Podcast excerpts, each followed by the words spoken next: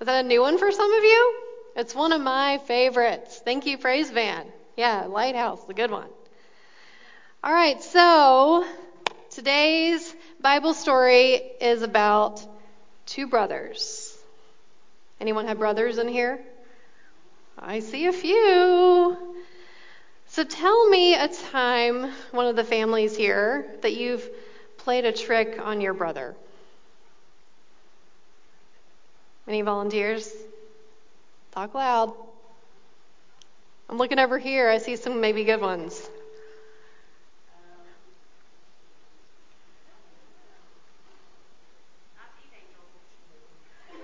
All right. Your parents might speak for you if you don't. Any over here? Tricks on your brother?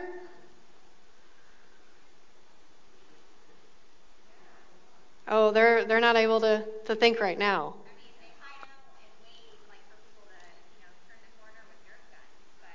Okay.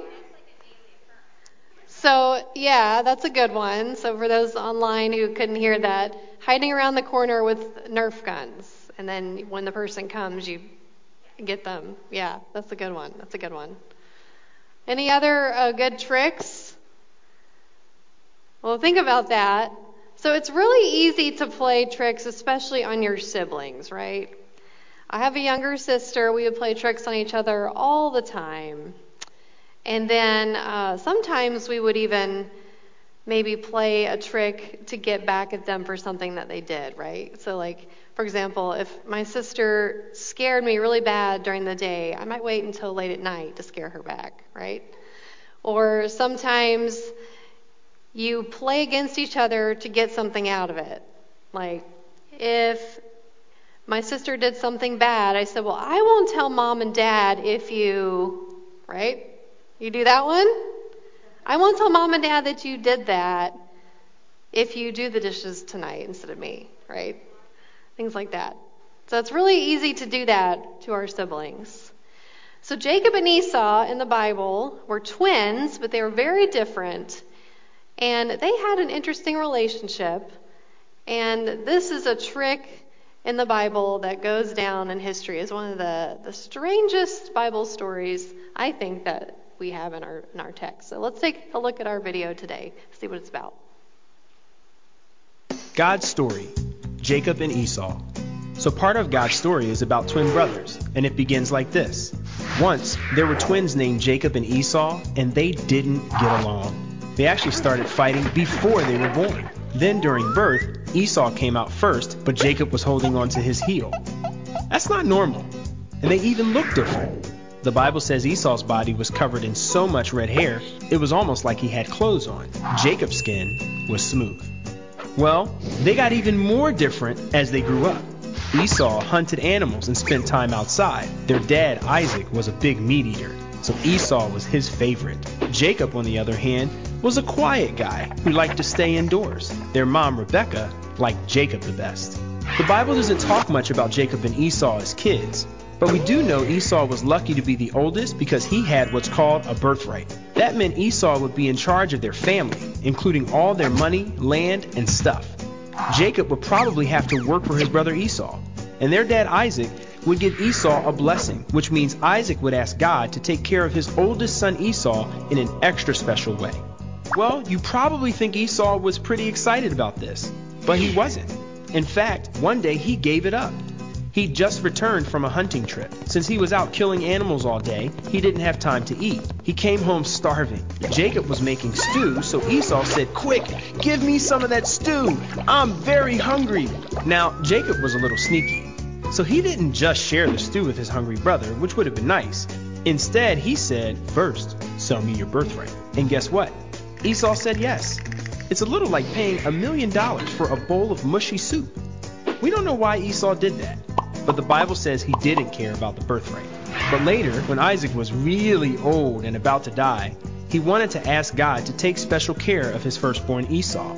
So he told Esau to go hunting and make him some tasty food, maybe for the last time. Now, Esau wanted the birthright. So he left right away to hunt. Meanwhile, Rebekah had heard Isaac and Esau talking, and remember, Jacob was her favorite. She wanted him to get the blessing. So she did something really sneaky. She told Jacob, I will prepare tasty food for your father. You take it to your father to eat. Then he'll give you his blessing before he dies. See, Isaac was blind. She was telling Jacob to pretend he was Esau. But there was a slight problem with her plan.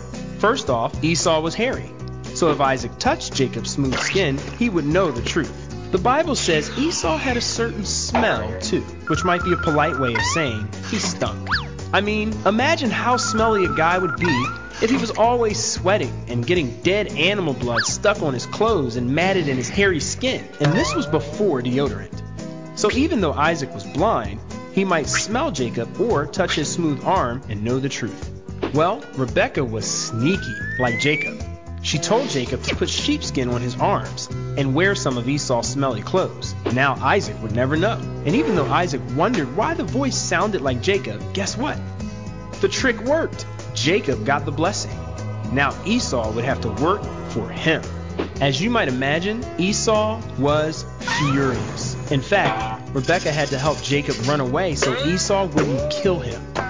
What's really crazy about this story is Jacob messed up big time, but he really did get God's blessing. Esau even forgave him later. We don't know why God let this happen, but the truth is, we all mess up sometimes, and God still wants us to be part of his story.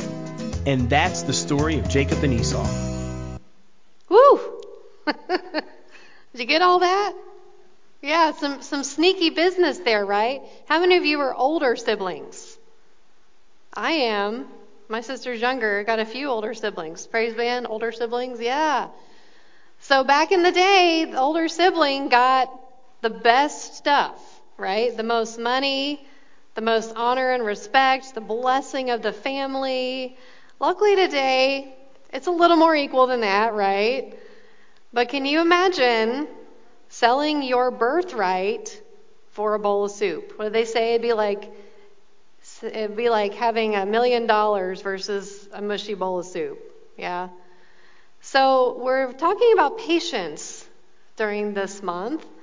And do you think that if Esau had had more patience, he may not have been tricked into that? Yeah, I'm seeing some nods. Yeah. So if we don't wait for what's really supposed to be ours, it might cost us. That's what we're talking about today. And also about families, to show mutual respect to those in our family. That's sometimes a lot harder than it sounds, isn't it? Because sometimes we do get angry with our siblings or even our moms and dads and grandparents, and we get mad. But it's still important to be patient and to show respect and love one another as best as we can. Let's pray. God, we know that it's hard to be patient, and especially with family members that oftentimes will make us mad or disappoint us or whatever the issue is. But God, we know that we are all yours and that we are beloved and that we have a greater purpose for our lives. So sometimes when we're having, tr- having trouble waiting, remind us that you offer us peace in those moments and that we can remember to wait and know that what you have is so much greater than what we could ever imagine. This we ask in Jesus' name. Amen.